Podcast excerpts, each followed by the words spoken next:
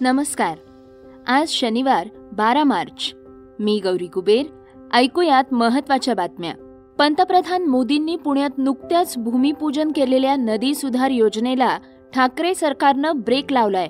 यासह नोकरदारांना ईपीएफओनं मोठा झटका दिलाय. ते निवडणुकींचा निकाल लागताच फडणवीसांना पोलिसांनी नोटीस बजावलीय. ही चर्चेतली बातमी आपण आजच्या पॉडकास्टमध्ये ऐकणार आहोत.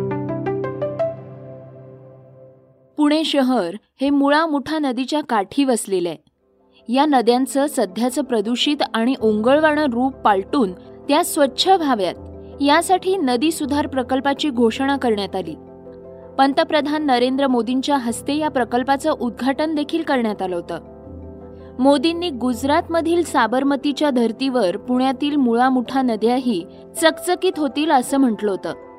मात्र या नदी सुधार योजनेला ठाकरे सरकारकडून ब्रेक मिळाल्याचं कळतंय. नरेंद्र मोदींच्या दौऱ्याच्या आधीच शरद पवारांनी या नदी सुधार प्रकल्पावर जोरदार आक्षेप घेतला होता. हा प्रकल्प अंमलात आणल्यास पुण्यात पूर परिस्थिती निर्माण होऊ शकते अशी भीती पवारांनी व्यक्त केली होती. आता यावर मंत्री जयंत पाटील यांनी भाष्य केलंय. नदीकाठ सुधार योजनेवरील आक्षेप योजनेतील कामं परिणाम या बाबींचा अभ्यास करण्यासाठी नगरविकास जलसंपदा आणि पर्यावरण खात्यातील सचिवांची समिती नेमण्यात येणार आहे. ती पुढील आठ दहा दिवसात अहवाल देईल. त्यानंतर मुख्यमंत्री उद्धव ठाकरे राष्ट्रवादीचे अध्यक्ष शरद पवार यांच्या समवेत बैठक होईल आणि निर्णय घेण्यात येईल असं राष्ट्रवादीचे प्रदेशाध्यक्ष जयंत पाटील यांनी सांगितलंय. भविष्य निर्वाह निधी अर्थात पी एफमधील डिपॉझिट्सच्या व्याजदरात वाढ होण्याची शक्यता असल्यानं लोकांमध्ये आनंदाचं वातावरण होतं. पण ई पी एफ ओनं व्याजदर वाढवण्याऐवजी कमी केल्यानं लोकांना मोठा झटका बसलाय. सूत्रांच्या माहितीनुसार सन दोन हजार एकवीस बावीस या आर्थिक वर्षासाठी आठ पूर्णांक एक टक्के व्याजदर जाहीर करण्यात आलाय. जो सन दोन हजार वीस एकवीसमध्ये आठ पूर्णांक पाच टक्के होता. यामुळे पी एफ डिपॉझिट्सवरील व्याजदर चार दशकांच्या निच्चांकी पातळीवर पोचलाय. सन एकोणीसशे सत्याहत्तर अठ्याहत्तर नंतरचा हा सर्वात कमी दर आहे. तेव्हा ई पी एफचा व्याजदर आठ टक्के होता. ई पी एफ ओच्या सेंट्रल बोर्ड ऑफ ट्रस्टीज अर्थात सी बी टीच्या शनिवारी झालेल्या बैठकीत सन दोन हजार एकवीससाठी ई पी एफवर आठ पूर्णांक एक टक्के व्याजदर देण्याचा निर्णय झालाय. सीबीटीनं मार्च दोन हजार एकवीसमध्ये दोन हजार वीस एकवीससाठी ई पी एफ ठेवींवर आठ पूर्णांक पाच टक्के व्याजदर निश्चित केला होता. त्यामुळे आता सीबीटीच्या निर्णयानंतर दोन हजार एकवीस बावीससाठी ई पी एफ ठेवींवरील व्याजदर मंजुरीसाठी अर्थ मंत्रालयाकडे पाठवला जाईल. त्यानंतर मंत्रालयाद्वारे परवानगी दिल्यानंतरच ई पी एफ ओचे हे व्याजदर लागू होतील. राज्यात सध्या राजकीय वर्तुळात खळबळ माजलीये. गेल्या काही दिवसांपासून सत्ताधारी आणि विरोधकांमध्ये सुरू असलेल्या वादानं आता तीव्र स्वरूप धारण केलंय. पाच राज्यांच्या निवडणुकांच्या निकालामुळं त्यात आणखीनच भर पडलीय. त्यानंतर आज वर्षा बंगल्यावर महाविकास आघाडीच्या नेत्यांची खलबतं सुरू झाली आहेत तर दुसरीकडे देवेंद्र फडणवीस चंद्रकांत पाटील आशिष शेलारांनी राज्यपाल भगतसिंग कोश्यारींची भेट घेतली आहे या सर्व घडामोडींचा प्रत्यक्षात काहीही संबंध नाहीये. तरी पडद्यामागं काहीतरी शिजत असल्याच्या चर्चा सध्या राज्यात सुरू आहेत. त्यातच काँग्रेसचे राज्यसभेचे खासदार आणि ज्येष्ठ पत्रकार कुमार केतकरांनी सरकार कुठल्याही क्षणी पडू शकतं असं म्हटल्यानं या चर्चेला उधाण आलंय. शिवसेना राष्ट्रवादी आणि काँग्रेसचे काही आमदार घेऊन नव्यानं बहुमत निर्माण करण्याचे प्रयत्न भाजपकडून सुरू आहेत. यापूर्वी देखील असे प्रयत्न झाले आहेत. मात्र तेव्हा ते शक्य झालं नाही. मात्र आता चार राज्यात भाजपची सत्ता असल्यानं भाजपचा उत्साह चांगलाच वाढलाय असं मत कुमार केतकरांनी व्यक्त केलंय. एवढ्यावरच न थांबता राज्यातील महाविकास आघाडीचं सरकार कुठल्याही क्षणी कोसळू शकतं असं स्पष्ट मत त्यांनी व्यक्त केलंय. या पार्श्वभूमीवर निवडणुकांचे निकाल राज्यातील हालचाली तपास यंत्रणांच्या कारवाईबद्दल पंतप्रधान मोदींची विधानं आणि केतकरांचं वक्तव्य या चारही गोष्टींवरून राजकीय उलथापालत होणार असल्याची शक्यता बळावली आहे राज्यातील भाजप नेते चंद्रकांत पाटलांनी आजवर अनेकदा सरकार पडणार असल्याचं वक्तव्य केले सरकार पडणार असल्याच्या थेट तारखा देखील त्यांनी सांगितल्या. तर दुसरीकडे महाविकास आघाडीच्या नेत्यांनी या सर्व शक्यता धुडकावून लावल्या आहेत त्यातच देवेंद्र फडणवीसांनी अर्थसंकल्पीय अधिवेशनादरम्यान पेन ड्राईव्ह बॉम्ब फोडत सरकारला आणखी एक हादरा दिलाय. दरम्यान फडणवीस म्हणाले आहेत की सन दोन हजार चोवीसला राज्यात पूर्ण बहुमताचं सरकार आणण्यासाठी आम्ही प्रयत्न करणार आहोत. मात्र त्यापूर्वी जर राज्यातलं महाविकास आघाडीचं सरकार पडलंच तर आम्ही सरकार स्थापन करू. श्रोत्यांनो आता आपण ऐकूयात आजच्या वेगवान घडामोडी. नुकत्याच पार पडलेल्या विधानसभेच्या निवडणुकीत आम आदमी पक्षानं पंजाबमध्ये जोरदार मुसंडी मारली आहे. काँग्रेसचा गडच त्यांनी उद्ध्वस्त करून टाकलाय.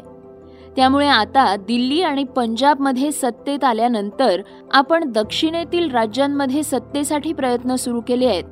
इथं मोठ्या प्रमाणावर आप सदस्यत्व मोहीम राबवणार आहे. अशी माहिती आपचे वरिष्ठ नेते सोमनाथ भारती यांनी दिली आहे भारती म्हणाले आहेत पक्षानं दक्षिणेकडील राज्यांमध्ये टप्प्याटप्प्यानं पायी मोर्चा काढण्याचा निर्णय घेतलाय. बाबासाहेब आंबेडकर यांच्या जयंतीदिनी चौदा एप्रिलपासून तेलंगणातून याची सुरुवात होणार आहे. तेलंगणा आंध्र प्रदेश तमिळनाडू केरळ पुद्दुचेरी अंदमान आणि निकोबार आणि लक्षद्वीपमध्ये ही सदस्यत्व मोहीम सुरू होणार आहे. युक्रेनवरील आक्रमणानंतर रशियावर अनेक आंतरराष्ट्रीय कंपन्यांनी निर्बंध आणायला सुरुवात केली आहे. त्यातच आता जगातील सर्वात मोठी फास्ट फूड चेन असलेल्या मॅकडॉनल्ड्सनं देखील रशियातील आपली सर्व आठशे पन्नास रेस्टॉरंट बंद करण्याची घोषणा केली आहे. त्यामुळं रशियन लोकांनी मॅकडॉनल्ड्स बर्गरच्या लास्ट बाईटसाठी अर्थातच बर्गरची शेवटची चव चाखण्यासाठी आउटलेट बाहेर गर्दी आहे. पण इथल्या बर्गरची किंमत तुम्ही ऐकून अवाक व्हाल. भारतातील मोठ्या शहरांमध्ये एका महिन्याचं जितकं घरभाडं असेल तितकी या बर्गरची किंमत आहे. इथं चार बर्गरची किंमत सव्वीस हजार रुपयांना अर्थात चाळीस हजार रुबल इतक्या रशियन करन्सीमध्ये विकलं जात आहे तसंच कोकची एक सर्वसाधारण ऑर्डर एक हजार रुपये इतकी आहे. ज्येष्ठ अभिनेते अनुपम खेर हे सध्या आपल्या काश्मीर फाईल्स या सिनेमामुळे चर्चेत आहेत.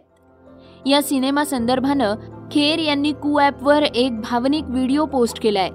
खेर म्हणाले आहेत आजवर देवाची कृपा आणि तुम्हा सर्वांच्या प्रेमामुळे मी पाचशे बावन्न सिनेमे केले.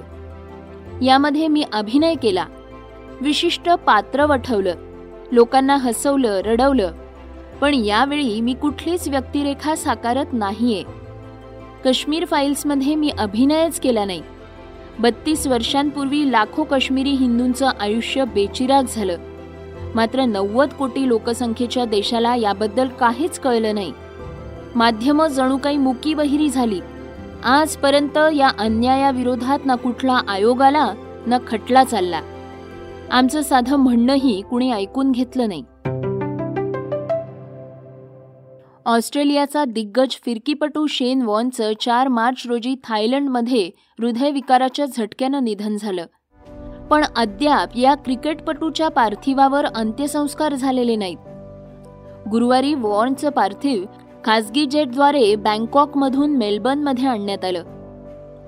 ऑस्ट्रेलियन राष्ट्रध्वजात गुंडाळलेला त्याचा मृतदेह शवपेटीतून मेलबर्नमध्ये पोहोचला. त्यानंतर आता तीस मार्चला मेलबर्न क्रिकेट ग्राउंडवर शासकीय इतमामात शेन वॉनच्या पार्थिवावर अंत्यसंस्कार होणार आहेत. विशेष म्हणजे या अंत्यसंस्काराच्या कार्यक्रमासाठी मोठी गर्दी होण्याची शक्यता लक्षात घेता तिकिटांचं वाटप होणार आहे. डॅन अँड्र्यूज यांनी याबाबत माहिती दिली आहे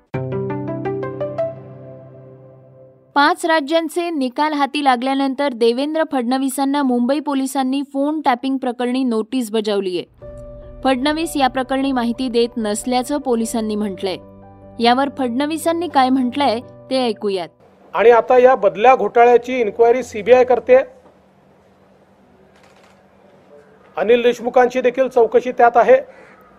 ते सध्या तत्कालीन गृहमंत्री जेलमध्ये आहेत. आणि अनेक महत्त्वपूर्ण यातल्या बाबी हळूहळू समोर येत आहेत. मात्र ज्यावेळेस ही सगळी चौकशी सीबीआयला ट्रान्सफर झाली त्यावेळी राज्य सरकारने आपला घोटाळा दाबण्याकरता एक एफ आय आर दाखल केला. आणि ऑफिशियल सिक्रेट ऍक्ट मधली माहिती लीक कशी झाली अशा प्रकारचा एफ आय आर आहे. या एफ आय आरच्या संदर्भात मला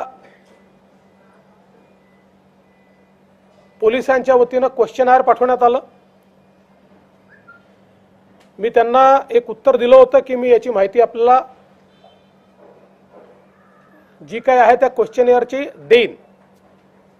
खरं तर पहिल्यांदा विरोधी पक्षनेता म्हणून माझं प्रिव्हिलेज आहे. माझी माहिती कुठून आली? याचा प्रश्न मला विचारला जाऊ शकत नाही. तथापि मला पुन्हा एकदा क्वेश्चन पाठवण्यात आलं आणि कोर्टात सांगण्यात आलं की मला वारंवार क्वेश्चन आयर पाठवलं जातं आणि मी त्याचं उत्तर देत नाही आहे आणि काल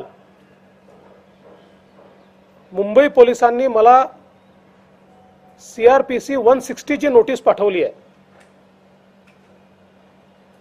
आणि याच बदल्यांच्या घोटाळ्या प्रकरणामध्ये त्यांनी दाखल केल्या एफ आय आरच्या संदर्भात. मला उद्या अकरा वाजता बीकेसीच्या सायबर पोलीस स्टेशनला त्यांनी बोलवलंय. श्रोत्यांनो हे होतं सकाळचं पॉडकास्ट उद्या पुन्हा भेटूयात. धन्यवाद. रिसर्च आणि स्क्रिप्ट अमित उजागरे.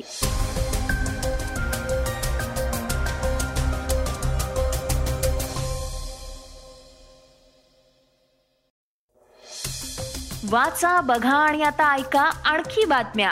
ई सकाळ डॉट कॉम वर. तुम्ही हा पॉडकास्ट ई सकाळच्या वेबसाईट आणि ऍप वर सुद्धा ऐकू शकता. विसरू नका या पॉडकास्टला आपल्या आवडीच्या पॉडकास्ट ऍप वर सबस्क्राईब किंवा फॉलो करायला.